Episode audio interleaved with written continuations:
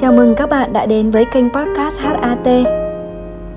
HAT tin rằng những câu chuyện cổ tích góp phần làm thế giới tuổi thơ của các con thêm phần sinh động và lấp lánh.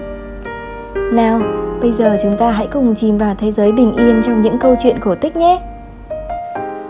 Sau đây cô sẽ kể cho con nghe câu chuyện Thỏ con không vâng lời. Một hôm, thỏ mẹ đi chợ dặn thỏ con Thỏ con của mẹ, con ở nhà chớ đi chơi xa nhé. Vâng ạ, con ở nhà không đi chơi xa đâu mẹ ạ. Thỏ mẹ vừa đi khỏi cổng thì bạn bướm bay đến gọi. Thỏ con trả lời Không đâu, mẹ tớ dặn Ở nhà không được đi chơi xa. Một lúc sau bướm lại đến gọi Bạn thỏ ơi, ra ngoài kia chơi đi. Ở đấy có cỏ này, có hoa này Thích lắm, thích lắm. Thế rồi thỏ con liền chạy theo bướm. Mải chơi, thỏ con quên mất đường về nhà. Sợ quá, thỏ con khóc. Bác gấu hỏi Cháu thỏ làm sao mà khóc đấy?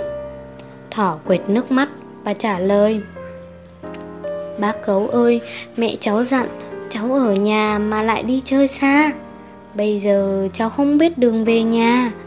Hu Bác gấu xoa đầu thỏ và nói Nín đi, bác sẽ đưa cháu về nhà với mẹ. Nói rồi, bác gấu dắt thỏ con về nhà. Về tới nhà, thỏ mẹ chạy ra ôm lấy thỏ con. Thỏ con nói với mẹ Mẹ ơi, con xin lỗi mẹ. Mẹ dặn con ở nhà, không đi chơi xa. Thế mà con lại đi chơi xa vậy? Con xin lỗi mẹ. Thỏ mẹ xoa đầu thỏ con và nói, Con biết lỗi là được rồi. Lần sau, con nên nghe lời mẹ nhé. Nói rồi, hai mẹ con quay sang cảm ơn bác gấu.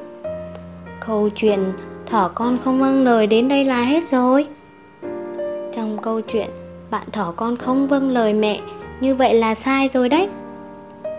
Khi các con ở nhà một mình, Thì không được lên ra ngoài nếu các con muốn ra ngoài thì hãy xin phép ba mẹ và người lớn trong nhà và được sự đồng ý của mọi người thì mình mới được đi chơi nhé. Câu chuyện hôm nay đến đây là hết rồi. Mọi người nhớ thường xuyên theo dõi kênh podcast HAT và chia sẻ những đoạn podcast hay để lan tỏa đến mọi người xung quanh nhé. Còn bây giờ thì xin chào tạm biệt và hẹn gặp lại.